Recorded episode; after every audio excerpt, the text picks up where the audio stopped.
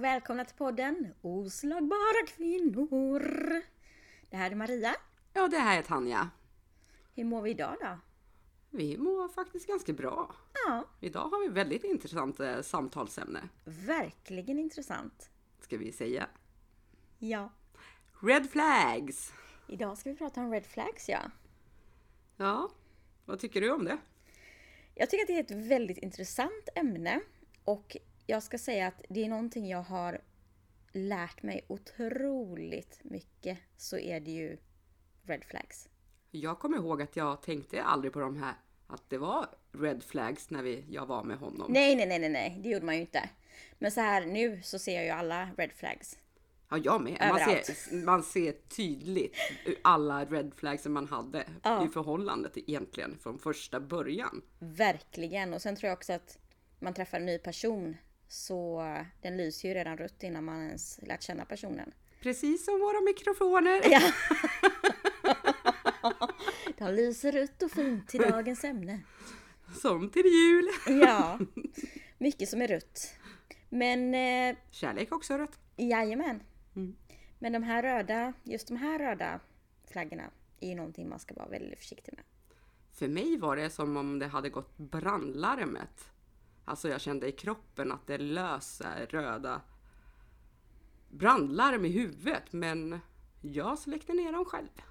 Ja, man väljer ju också att blunda för det. Just där och då kanske man får en obehagskänsla i kroppen. Men sen väljer man ju att bortse från det. Och ju mer tiden går så normaliserar man ju det. Ja, man blundar och man tänker bara äh, det är Precis. precis som med de där banden. Det är Ja. den första grejen där, den där linan. Att man tänker nej, så farligt är det inte. Precis. Men eh, hur, alltså nu så ser jag ju de här röda flaggorna på ett helt annat sätt. Jag tar det ju mycket mer seriöst än vad jag gjorde då. Ja, man lär sig mer och mer om sig själv också. Jo, det gör man ju. Och- Men vad var dina, ditt första röda flagga? Det var nog framförallt eh, svartsjukan. Eh, kontrollen. Men vilket kom först? Det var nog svartsjukan. Och, och eh, fula ord. Kom de smygande?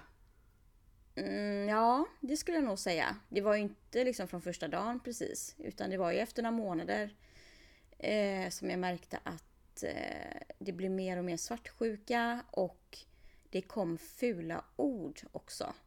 Och det tycker jag är en riktig red flag. För att man ska aldrig, alltså oavsett hur arg jag har varit på någon. Jag har ju aldrig kallat den för hora eller fitta eller idiot liksom. Utan det där ska man aldrig acceptera faktiskt. Nej. Vet du vad min första var egentligen? Nej. Att han snackade skit om sitt ex. Ja, det var ju faktiskt för mig också när du säger det. Ja, om man tänker det var exet som var psykfall, det var exet som hade... Allt var ju exets fel och och man tror ju på det på något sätt. För det är inte så att man går in i, inleder ett förhållande och tänker bara, nej men gud han måste vara dum i huvudet. Det var mer så här liksom, ja, men det är ju synd om honom. Precis. Mitt eh, ex målade upp en stor, liksom en historia om sitt ex. Som jag verkligen köpte. Om hur psykiskt sjuk och dum i huvudet hon var. Och jag köpte också Jag att det var typ fel på henne. Om honom. Ja, samma faktiskt. Att jag tänkte, nej. Nej, är, Han har inte haft det lätt. nej, men det är faktiskt en riktigt fet red flag. Det är när man pratar skit om sitt ex. Ja, men så är det. Sen finns det ju självklart att man har Alltså det finns ju förhållanden som varit destruktiva som det har, alltså det finns ju många kvinnor som är helt crazy liksom. Det är inte det jag säger. Men man måste inte prata skit på det sättet. Så kränkande liksom och nedvärderande om sitt ex. Nej, definitivt inte. Det är en skillnad att berätta liksom hur situationen har sett ut men man behöver inte kränka någon. Det krävs alltid två till ett bråk brukar jag säga. Jo, inte men så är det bara ju. en som bråkar. Nej, och det finns alltid två sidor av myntet. Så är det. Jag tycker vi kan gå in lite på olika red flags. Eller röda lampor som det heter på svenska. Jajamensan, det tycker jag absolut att vi måste göra. Vi pratade lite om det där med att eh, snacka skit om sitt ex. Det är ju en liksom Det är en stor röd flagga. Ja, men det är det faktiskt. Ehm, Men även det här att man inte kan liksom se sina egna fel i en relation. Ja, men där går vi också lite in på det här med skuldbeläggande. Som jag så ofta fick höra när jag bråkade med honom eller när han tjafsade med mig eller så att säga. Och försökte prata med honom. Och vet du vad jag fick till svar alltid? Nej. Det är du som gör mig så här. Mm. Att han tog ju aldrig del av någonting utan la alltid skulden på mig. Han tog inte ansvar för sitt eh, handlande liksom, utan att det var ditt fel. Ja, och till Ja. sist så började jag tro på det där. Jo, Att det kanske var jag. Precis. Men det hör man ju väldigt ofta kvinnor säga att eh, ja, men när han slog mig så fick jag ju höra att men det, var ju, det var ju för att jag, jag var lite irriterad eller för att jag var lite svartsjuk eller jag var på lite dåligt humör eller jag hade inte städat ordentligt eller jag hade inte lagat tillräckligt god mat och Eller koka potatisfel. ja, det också. Jag bara inflikar med mig med koka potatisfel för jag förstår inte det fortfarande. Nej, precis. Nej, så att det, det där hör man ju väldigt ofta faktiskt. Vet du vad som är en av de största varningsflaggorna? Eh, nej. Det är faktiskt eh, att man talar respektlöst till den andra. Till exempel fula ord och allt sånt där. Att man är respektlös mot sin partner. Ja, Verkligen. det kan bara vara att man kallar någon för dum i huvudet eller psykiskt sjuk eller vad som helst. Bara så små ord som inte är okej. Ja, man tänker sådär, ja men eh, personen var bara arg liksom och det var i stundens hetta. Nej, nej, nej. Det är aldrig okej att kalla någon för kränkande ord. Det Nej. är inte det. Nej, det är och det inte. är inte kärlek. Det hör inte hemma i en kärleksrelation. Överhuvudtaget. Nej, för vi, vi accepterar ju inte det från våra barn. Så varför ska vi acceptera det från våran partner? Nej, det ska man aldrig göra faktiskt. Ja, men också så här folk som säger att ja, men jag tycker det är lite gulligt när, när min partner är svartsjuk. Nej, det är inte gulligt. Nej, det är inte okej någonstans. För att tillit är ju liksom nummer ett på min lista Ja. i en relation. Och framförallt det här med att okej att alla kanske har en viss del svartsjuka i sig. Men man måste ju, man måste ju ha kontroll över svartsjukan ändå. Det får ju inte bli sjukligt. Nej, och du måste ju ha tillit till din partner. Att om den säger och försöker verkligen bevisa dig att den inte är liksom intresserad av någon annan eller otrogen eller vad det nu kan vara. Så måste man ju lita på det. Fast jag måste erkänna där en sak. Jag var väldigt svartsjuk i vårat förhållande. Just för att jag kände att han chattade ofta med andra. Och jag såg att han raderade meddelande som, en, som han hade på telefonen. Både på Facebook och eh, sms. Så jag började faktiskt bli svartsjuk. Och hur hanterar du det? Jag eh, konfronterade honom om vad jag såg och vad jag kände. Och då fick jag ju höra att jag var inbillningssjuk och allt möjligt. Men jag visste i, min, i magen att jag hade rätt. Men jag hade ju inga bevis på det hela. Men det är väl också en stor skillnad på att vara sunt svartsjuk, tänker jag. Att man har en anledning för det.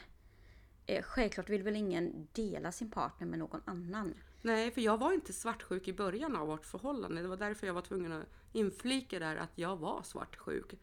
Men det hade sina orsaker, för jag vet med andra partner så har inte jag varit svartsjuk. Nej men jag menar att jag kunde inte ens hälsa på en granne. För då trodde han ju att jag... Knulla honom. Ja, precis. Eller att jag vill gifta mig med han.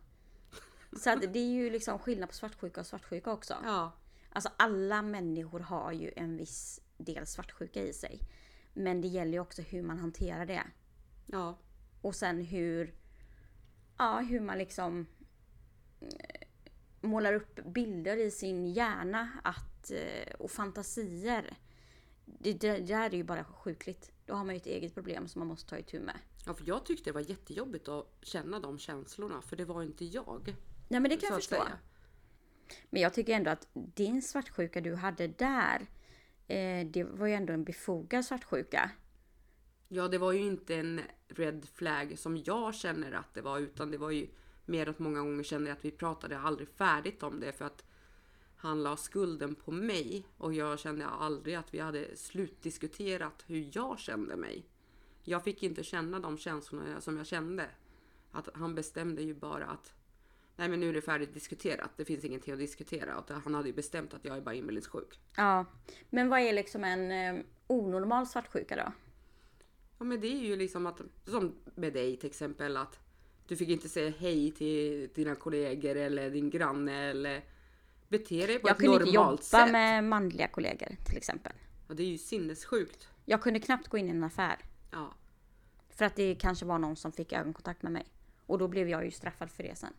Fy fan vad jobbigt att inte kunna handla mjölk eller frukt till dina barn. Nej, eller liksom jag kunde inte få sms eller ta emot snapchats från vänner eller familj eller... För att då blev jag ju anklagad. Nej fy, usch. Så, det, det, så ska man ju inte ha det. Då är du ju definitivt en red flag. Ja, men där kom man ju in... Eller så, jag tog ju också bort mina sociala medier i fem år. Jag kunde inte ha det. Jag kan förstå dig, för att man eh, väljer ju sina strider och man vill ju inte gå in i de här diskussionerna för det, man förlorar ju i vilket fall som helst. Ja, och det var ju hela tiden att han ville logga in och titta på mina meddelanden och ha kontroll över min mobil. Och jag kände att det var inte värt det. Nej, Så därför tog jag bort allt sånt. För att slippa alla konflikter. Men sen blev det ju konflikter ändå. då kommer det nya konflikter Ja. och de hittar alltid nya Jo. saker. Precis. Och det är väl lite det man kommer in på det här med kontroll och besatthet.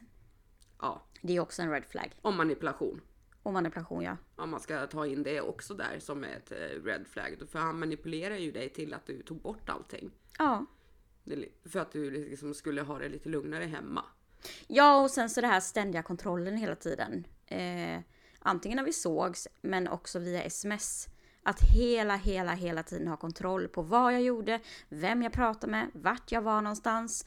Eh, följa efter mig med bilen eh, när jag var på hundpromenad eller åka till affären efter mig för att kolla vad jag handlade och vad jag gjorde och åkte efter mig på jobbet.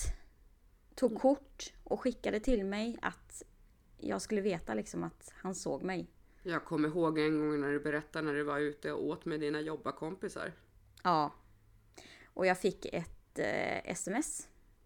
Där han skrev exakt vilka jag satt bredvid. Och vilka som satt mitt emot mig. Vilka som satt till höger och till vänster. Och jag förstod ju då att han står utanför och tittar in. Och var helt van... Han var inte vansinnig. Han var rasande. Rasande var han. Och jag visste att jag kommer få ett helvete. Nej, så jag fick ju bara hitta på en lugn där att nej men jag måste, det är någonting med barnen, jag måste åka och hämta dem liksom. Så jag fick ju bara tacka för mig och åka hem liksom. Och ta den striden. Men det här är också lite stalking som vi kommer in på också som kan vara ett eh, red flag redan i tidig stadie att de har kontrollen. Framförallt vart du befinner dig. Ja, Eller dessa kartor som finns på till exempel Snapchat att de tvingar en att ha den på för att se vart man befinner sig och allting. Man tänker på unga tjejer och de som har framförallt Snapchat och lever i ett sånt förhållande. Exakt. Och när partnern begär nästan att man ska ha på Snapchat-kartan. jo men också som polisen hittar en GPS i min telefon. Oj, Så att det är ju, sånt är ju också vanligt. ja. Men eh, sen det här med att han kunde behandla en annorlunda när man är med andra. Det där känner jag igen. jämfört med när man är ensam. Men jag tror att vi hade lite olika där. Vi var nästan tvärtom. För att han var ju mer trevlig när vi var bland andra och mer kärleksfull mot mig då. Ja men det var min också på ett sätt många gånger men det men han försökte ju göra mig liten andra gånger också. Att han kunde skratta åt mig eller ställa sig framför mig så att inte jag existerade med resterande av gänget. Jag kommer ihåg att han hade en, en kompis för jag fikade med ibland. Och han var faktiskt en sån som gjorde att jag fick delta i samtalen. För ofta satt jag tyst och jag var så tacksam varje gång han skulle följa med för jag visste att nu kommer inte jag känna mig dum eller jag kommer vara delaktig att, oavsett vad de pratade för han drog in mig alltid i samtalen.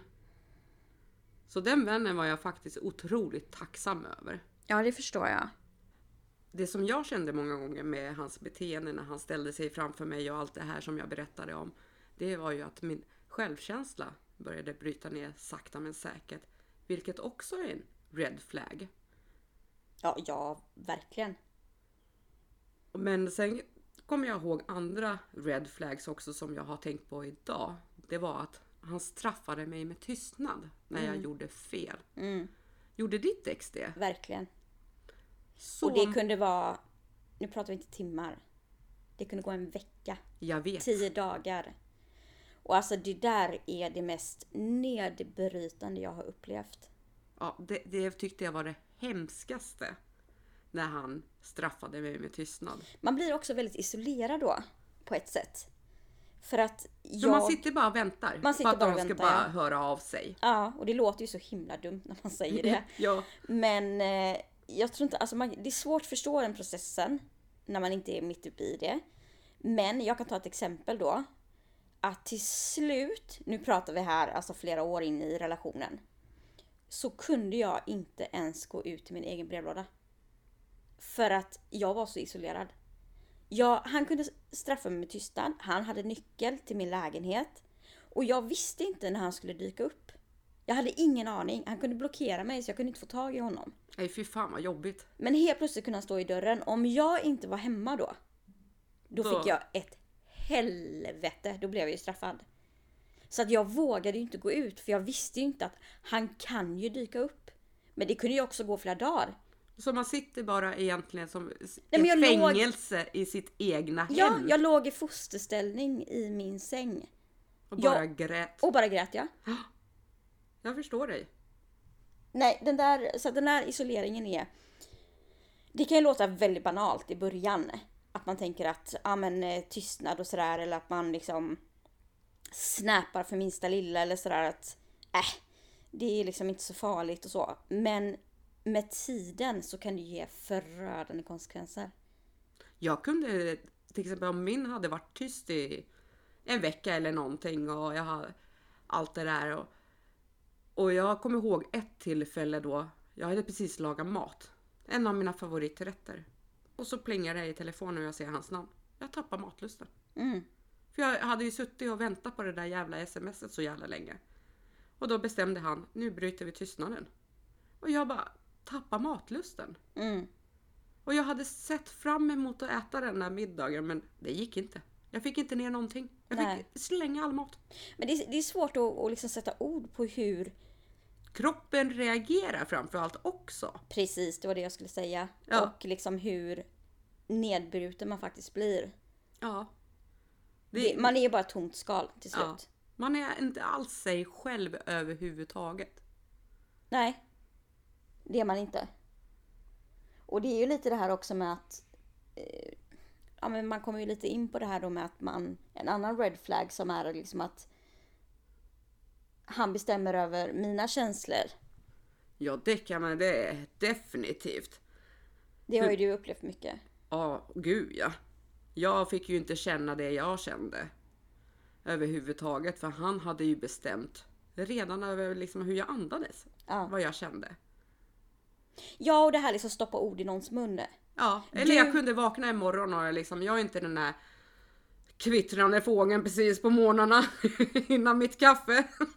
Jag måste ju få min kaffe, lugn och ro och då kunde han bara, ja men du är på dåligt humör. Jag bara, nej det är jag inte, jag har precis vaknat. Jag vill ha min kaffe och allt det här i lugn och ro. Nej men du har förstört min dag för att du är på dåligt humör. Mm. Och jag stod alltid där som ett frågetecken. Ja, men också det här med att någon liksom som stoppar ord i ens mun. Ja, Att liksom, ja men du tycker så här, du tänker så här, du känner så här. De det har- där blev jag galen på. Det de sa har jag fan många ingen gånger. aning vad man känner överhuvudtaget. Nej, det sa jag många gånger liksom att stoppa inte ord i min mun. För jag har mina egna åsikter. Jag har mina egna känslor. Jag vet vad jag känner. Ja, jag tjafsat också många gånger om det här. Du har ingen aning vad jag känner i min kropp. Du har inte den blekaste aning vad jag har för känslor. För du kan inte krypa in i min kropp och känna mina känslor. Men vem är det man pratar med då? Man, man kan, du kan ju lika väl stå och prata med väggen. Jo, jag kände det många gånger. Han kommer ju aldrig ändra sig. Det var som om jag hade pratat kinesiska och han inte förstod. Nej, precis. Utan det kommer ju bara fortsätta. Ja, Han kommer ju inte ändra sig. nej definitivt inte. Men det som jag tyckte också var jobbigt med de här red flagsen som jag tyckte också var jobbigt, det var lögnerna. Alltså de här små lögnerna i början Mm. i förhållandet. Att man har den där lilla känslan att det här är lögn. Men du kan inte till 100% säga att det är en lögn. Alltså vi sitter här som två idioter. Folk kommer tycka bara hallå varför sprang ni inte? Ja, det kan man undra. Det Det var den ena röda flaggan efter den andra. Men vi stannar kvar och kämpar. Men det här, man måste ju komma ihåg att det här är ju liksom blandat med så mycket kärlek och bekräftelse. Och smygande kommer ju detta också. Ja, så att det inte, alltså nu har man ju en helt annan bild av det och kan se det klarare. Men då var man ju så hjärntvättad så man såg ju inte det. Men man var ju på rosa moln, precis som i ett normalt förhållande Ja. när man träffar dem. För man fick ju den där sagolika kärleken från dem. Verkligen. Och bekräftelsen att man var underbar som kvinna.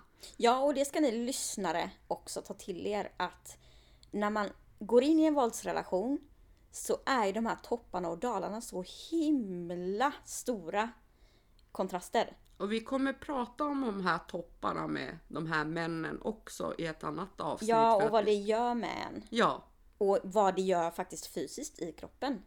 Det Ja. finns ju forskning på det. ja definitivt. Ja. Alla dessa endorfiner Precis. som sprittar till som på våren. Men eh, en annan sak är ju också det här stormiga. Göra slut. Hela tiden. Ja, Det där är en sån... Nej men det är en sån. Förlåt att jag skrattar. Om det är någon som kommer göra slut med mig, då kommer jag säga dörren är där. Och är det slut så är det fan slut. Du kommer inte tillbaka igen alltså. För det Tack där med att göra slut, det, var ju som han hade sagt god morgon till mig Ja! ett tag i mitt förhållande. Ja, ja. Det är därför jag var tvungen att skratta. Jo men det, det, det där fick man ju höra var och varannan eh, mening. Ja, passar det inte? Då är det slut. Och det var, ja, ja, alltså jag lyssnade inte ens på det där göra slut. Alltså jag kunde inte ta det på allvar. Nej, inte jag heller. Jag tänkte bara, jaha, here we go again. Men det blev ju också den här manipulationen för mig för att han kunde ju säga ah, det är slut nu. Och så liksom jag låg i fosterställning och grät på golvet. Han trampade över mig, gick ut genom dörren, låste. Och sen började den här tystnaden. Så jag visste ju inte när han skulle höra av sig. Och du visste ju inte ens om det var slut heller. Nej, exakt. Jag visste ju inte. Är vi tillsammans eller är vi inte? Men han dök ju alltid upp sen. Ja. Men det var ändå en, det var jävligt tärande att inte veta det. Vet du vad mitt gjorde en gång? Nej. Jag hade jobbat sent. Jag slutade vid halv tio, så jag var väl hemma kvart över tio eller någonting på kvällen. Så kom jag hem. Han packade alla sina saker. Så skriver en lapp. Hej älskling, stod det började han med också. Det var det som var det roliga. Och han pallade inte det här mer och förklarade att det var slut. Så gott som eh, gott och gott, så att säga. Men så hade han också nämnt i brevet att nu har du fått ditt första kärleksbrev. Eh, Okej. Jag var okej. Jag var helt sönder. Förkrossad. Alltså jag var totalt panikslagen, komma hem och allting. För vi hade inte pratat om att det skulle vara slut eller någonting. Det, Eller att det hade varit dåligt eller någonting. nej, det var, alltså det var bra när jag gick till jobbet. Och helt plötsligt kom jag hem till en tom lägenhet där han packat sina saker och bara stuckit. Mm. Jag försökte ringa han, han svarade inte. Så jag ringde ju min dotter. Hon kom ju hem till mig. Hon var ju skogsförbannad. Hon har berättat efteråt att hon hade försökt ringa honom fem gånger men gubbjäveln hade inte svarat sa hon. så hon var så arg. Men jag visste inte heller om det var slut eller inte. Sen gick det kanske en och en halv månad. En och en halv månad! Ja, så hörde han av sig. Varför är det alltid jag som får höra av mig först? Sa han. Ja, jag bara va?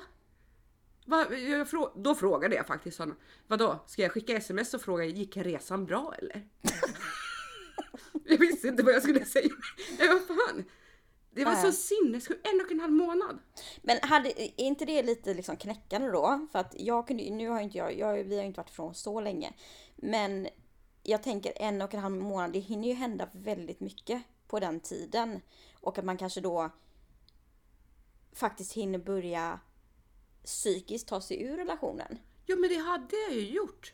Alltså jag kände så här, okej fine jag får acceptera att det är slut. Liksom. Precis. Jag sjukskrev mig från jobbet en vecka för jag sörjde allting och var förkrossad och jag kände liksom, nej jag orkar inte. För att det, liksom, det var så hemskt sätt han hade lämnat mig på. Att jag fick aldrig något svar förutom det förbaskade så kallade kärleksbrevet. Ja, och ovissheten som äter upp Ja, en. precis. Och jag är inte den heller som ringer och liksom försöker få kontakt med honom på det sättet. För det är liksom, är det slut då är det slut. Jag respekterar det. Jag är ingen stalker eller efterhängsen Nej, brud som bara Hallå, här är jag. nej men precis. Så jag accepterar det. Så jag började leva på som vanligt. Och jag kommer ihåg att alla sa, men svara honom inte då. Nej, Men jag var fast. ja. Så var vi ihop igen helt plötsligt. Åh herregud. Jag började ju helt enkelt planera mitt liv utan honom. Ja, apropå det så tänker jag också det här att hur viktigt, alltså jag tror att jag ska bli en datingcoach faktiskt. Jag kom på det nu. Jag har så många red flags som jag vill lära alla kvinnor. Ja, det, jag känner detsamma. Ja, Vi får öppna en sån. ja faktiskt. Nej men det här med att liksom, som är så otroligt viktigt för mig nu för tiden. Det är att man har en partner som stöttar en i ens drömmar och vad man vill göra i livet. Någon som höjer dig istället för att sänka dig. Ja, så man får ha sina framtidsplaner och den här bilden vad man vill göra i livet och allt det här. Ja, men som när jag ville plugga. Nej, men det gick ju inte. För att jag, då fick jag ju höra liksom att nej, men du vill ju bara träffa killarna i klassen. Det är det enda du är ute efter. Eller liksom att nej, men det kan du inte göra och du klarar inte det och du är dålig på det och du, du skulle aldrig fixa den utbildningen. Men det var så lite samma när jag började plugga. Det var inte det att han var svartsjuk. Så att han sa att det var killarna, för jag pluggade på distans. Eh, men det var så här, du kommer aldrig klara det. Nej. Och jag kände så här mer och mer att jag vill bevisa för honom att jag klarar det. Mm. Och sen när jag gjorde mina uppgifter så kunde jag fråga honom så här. Snälla älskling, kan inte du bara läsa igenom det så och se liksom hur det är? Han bara, är det du eller jag som ska göra dina läxor? Mm. Fick jag till svar. Vad trevligt. Ja, jag kände mig bara helt bara, ja, förlåt att jag frågar. För att det, fy vad hemskt. så jag fick fråga mina vänner istället. Men jag kände mig så ledsen att han inte skulle ta den tiden bara läsa igenom en text. Ja, men jag har ju liksom det med mig från när jag var gift med barnens pappa i tio år. Och vi hade ju en sund relation. Och där han alltid lyfte mig och sa liksom, men alltså du kan bli vad du vill. Alltså han pushade och peppade mig till det jag hade, mina mål i livet liksom. Och jag gjorde ju givetvis samma för honom. Och det är ju så det ska vara. Det ska inte vara så att man ska liksom bli, att någon annan ska bestämma vad du vill göra i livet. Fuck Så hade det. jag faktiskt med mina barns pappa också. Att han, vi kommunicerade om allting och han sa också att liksom, du kan göra precis vad du vill. Ja, och någon som är glad för din skull. Ja, definitivt. Jag kunde få en present bara jag hade gjort någonting litet bara. Här älskling, liksom, du har varit så duktig. Mm, men det är så det ska vara. Ja, och det kändes Mer underbart. presenter åt folket. och nu svenska folket vill jag komma med ännu ett råd. Tjatsex. Ja, det är ju standard nästan. Ni ska aldrig, aldrig, du menar aldrig, alltså med stora. Ställa upp Nej, bara för att. absolut inte. Och absolut inte bara för husfridens skull. Nej, han får bli hur mycket sur han vill. Men du gör ingenting mot din vilja. Har du gjort det? Ja, det har jag. Alltså det med. fanns ju inte nej. Ja, jag med. Det var inte så liksom att... Jag, vet inte, alltså jag tycker det här är ett väldigt känsligt ämne egentligen. För att jag kan absolut inte säga att jag har blivit liksom... Eh, att jag varit utsatt för sexuellt våld i den bemärkelsen. Men Nej, där inte grovt. Nej, absolut inte. Men däremot, det fanns ju liksom inte... Nej, det fanns inte på världskartan att jag skulle säga det. Nej, jag vet. Jag kommer ihåg ett tillfälle för min del som jag kan gå in på.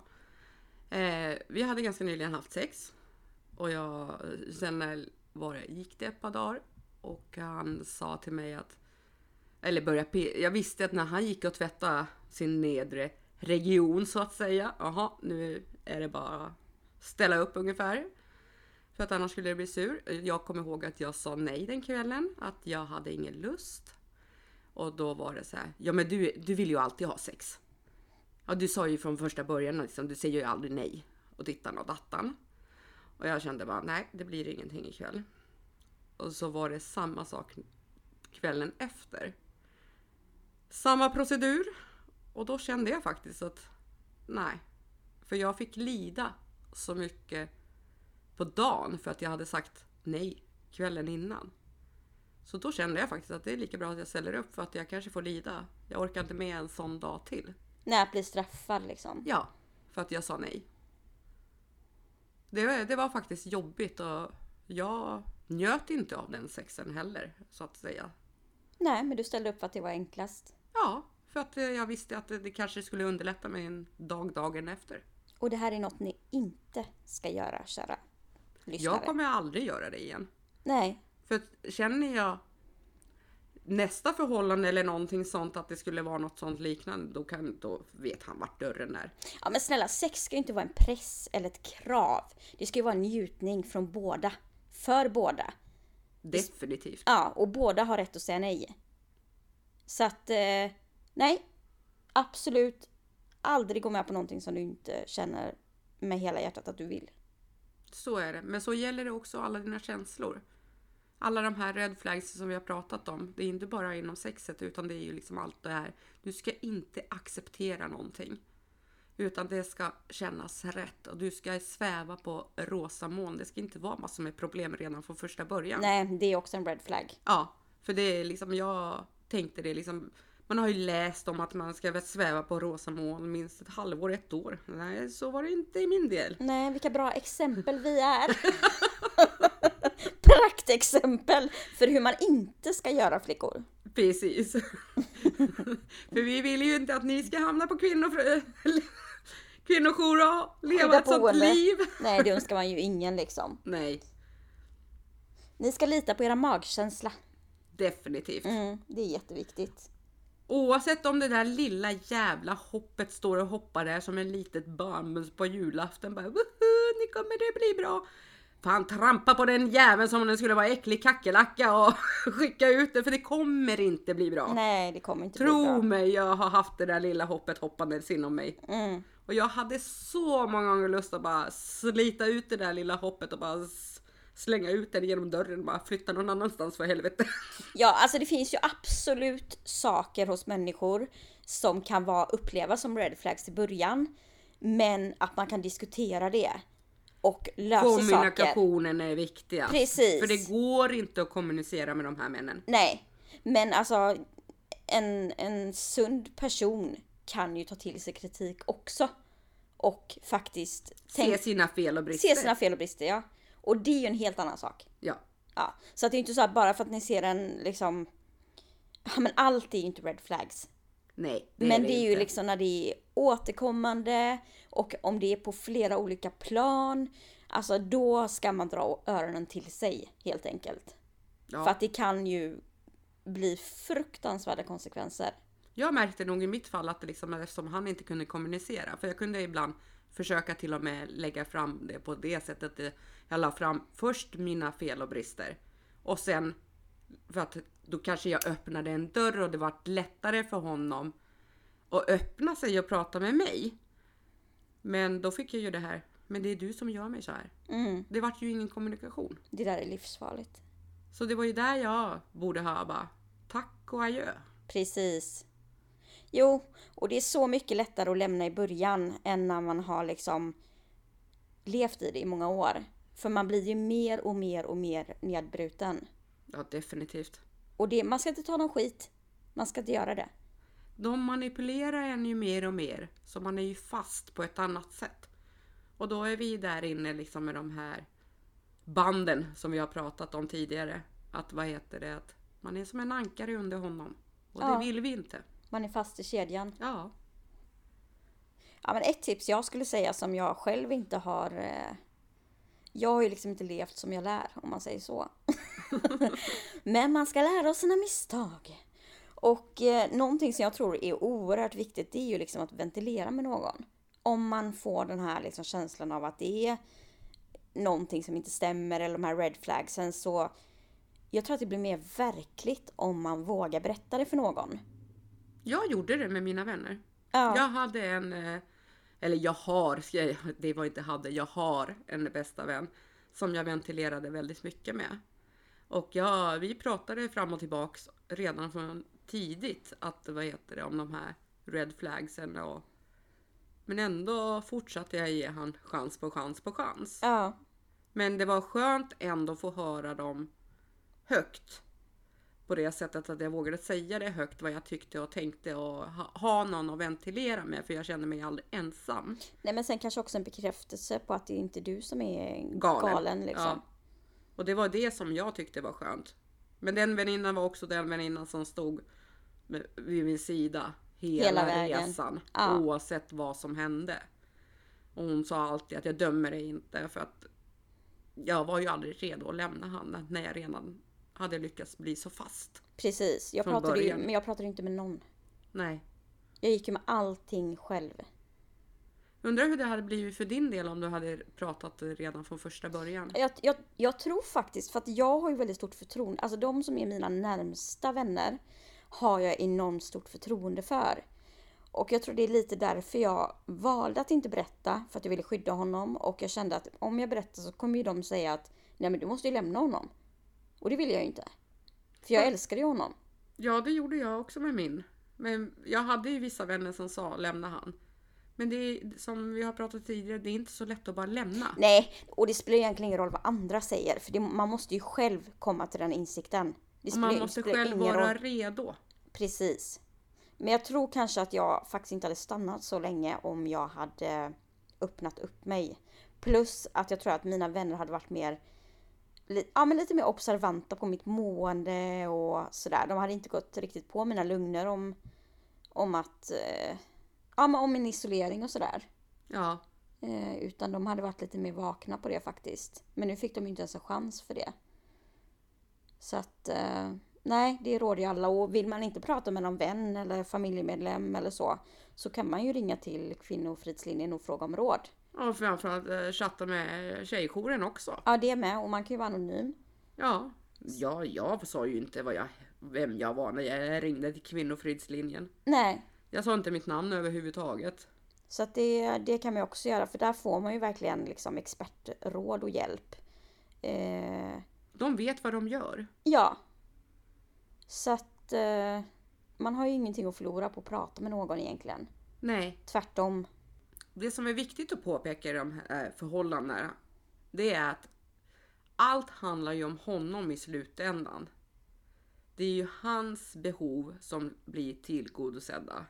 Det är hans känslor som blir tillfredsställda. Så det handlar ju många gånger bara om honom. Och det ser man ju inte så tydligt i början. Nej, nej, det gör man verkligen inte. Men börjar man misstänka det eller känna det någonstans, då är det fel. Då är det en stor red flag. Och då är det bättre att tänka att ta dig ur det så fort som möjligt. Istället för att du slösar bort din tid på någonting som aldrig kommer att bli bra. Ja, och framförallt din ork och din, din självkänsla och självförtroende. Energin! Energin också. Livet står still när man lever med de här männen. Det är inte så att du kommer framåt, utan du kommer känna att du åker bakåt. Verkligen. och ha ett stor resa framför dig efter att du har levt med de här männen. För du måste hitta dig själv på nytt. Vilket är inte det lättaste, för du är aldrig den samma kvinnan som du var innan. Nej, det är man verkligen inte. Och där står ju jag lite nu då. Att alltså jag vet ju inte om jag någonsin kommer kunna lita på en man igen. Eller liksom att jag ser ju bara de här röda lamporna hela tiden. Men jag är så här hopplös romantiker. Att jag tror ju att jag kommer hitta kärleken. Nej men det är ju jag med Tanja. Och det finns ju tusentals jättefina män.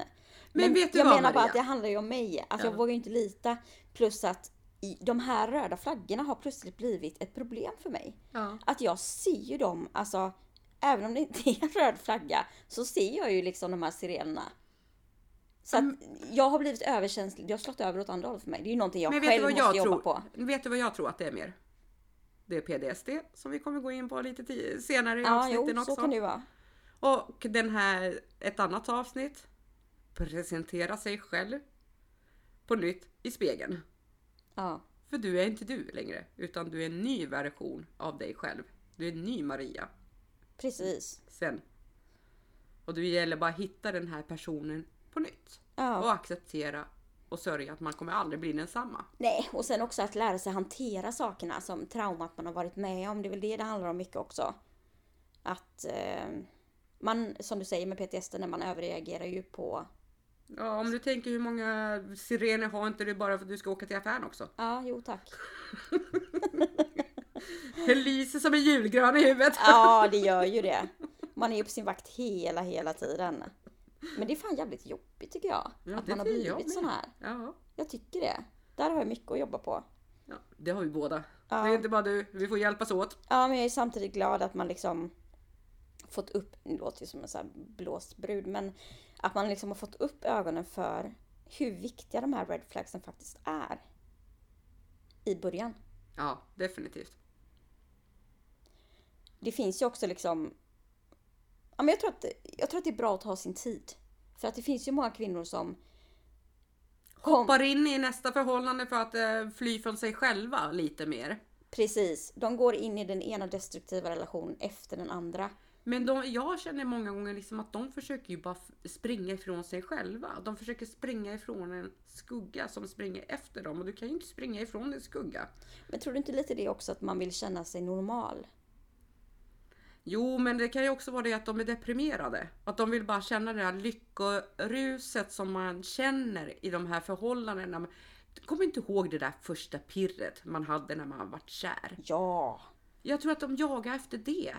Och sen försvinner det där pirret och då hoppar de i nästa förhållande för det pirret försvann ju. Ja, men det, alltså det jag vill ha sagt egentligen det är ju också att har du levt i en eh, våldsrelation så ta din tid och läk. För jag tror, jag tror på riktigt att det sällan kan bli bra om man kastar sig in i en ny relation utan att man själv har läkt. Nej, det kommer aldrig gå. Det, det kommer ju aldrig finnas någon som kommer hela en åt en. Nej. Det måste man ju göra själv. Och sen vad skulle jag vara för flickvän då? Alltså när jag har alla Trasig. de här. Ja, helt trasig och det vill inte jag utsätta någon man för Men heller. framförallt, du skulle ju ta med dig alla dina spöken in i nästa relation. Jo men jag menar ju det. Och jag vill inte utsätta min nya man för det heller. Han ska ju inte bli straffad för vad mitt ex gjorde mot mig. Nej, nej, nej, nej. Men det blir ju det, de, de här kvinnorna som tyvärr gör så. Mm. Men jag tror på att det är trasiga kvinnor som är rädda att ta itu med det innersta och demonerna som de bär. För det är ju läskigt att bearbeta sig själv. Det är jobbigt, för det är skitjobbigt att börja läka. Ja, men det är också liksom det här att man... Jag tror att det är, det är en stor sorg för de här kvinnorna. De har en dröm om att... Ja men drömmen om att få den här bekräftelsen och kärleken. Tvåsamheten, Ja, tvåsamheten ja. Som de inte fick. precis. Och då jagar man det hela tiden. Men det är ju mycket bättre att, alltså det låter ju så här klichéaktigt, men det är ju bättre att vara hel själv innan du går in i en ny relation. Vet du vad jag har? Nej. Jag har alltid haft en halvårsregel. Att man får inte dejta någon, någon inom ett halvår. För att man ska ge sig själv tiden under det här halvåret. Och landa i det nya, så att säga. Jo, alltså det låter ju sunt, men samtidigt kan jag tänka att det gäller individuellt också. Det tar ju, alltså för vissa kanske det inte alls räcker med ett halvår. Nej, nej. Men för vissa kanske ett halvår är, är jättelångt. Så det, det beror ju också på såklart. Men som du säger, det är såklart aldrig sunt att bara kasta sig in i något nytt. Nej, Eh. nej. Det går inte. För det kommer aldrig bli helt i alla fall. Nej, men alltså specifikt då efter en våldsrelation. Så är det. Håller med dig helt och hållet. För en gångs skull alltså. Jag är chockad. Det händer inte ofta! Nej, Jo då, det gör det. jag är van att den här pitbullen kommer ut i dig. Nej, jag har ju sagt att jag är väldigt rak, inga filter. Ja, men det uppskattar jag Tanja. Jättemycket. Vad tycker du Maria? Ska vi, har vi fått sagt vårt med de Ja, här red flags nu? Och har ni några frågor så är det bara att komma med dem. Vi kommer ju länka vår Instagram Maria och TikTok. älskar frågor. Absolut, det gör jag. Våra lyssnare är det viktigaste vi har. Jajamensan, ska vi dra de viktiga telefonnumren? Vad tycker du? Ja, verkligen. Har ni några frågor, något obehag i magen, vad som helst. Det behöver inte vara att ni upplevt fysiskt våld eller liksom psykiskt, utan det kan vara de här red flagsen helt enkelt. Ja. Så kan ni ringa och rådfråga Kvinnofridslinjen på 020 50 50 50. Men i akuta fall ringer ni. 112. Tack för den här veckan. Ja, det var trevligt att ha er lyssnandes. Ja, det var det. Ja, ha, Ha det det så så bra. Puss hej! Hej hej!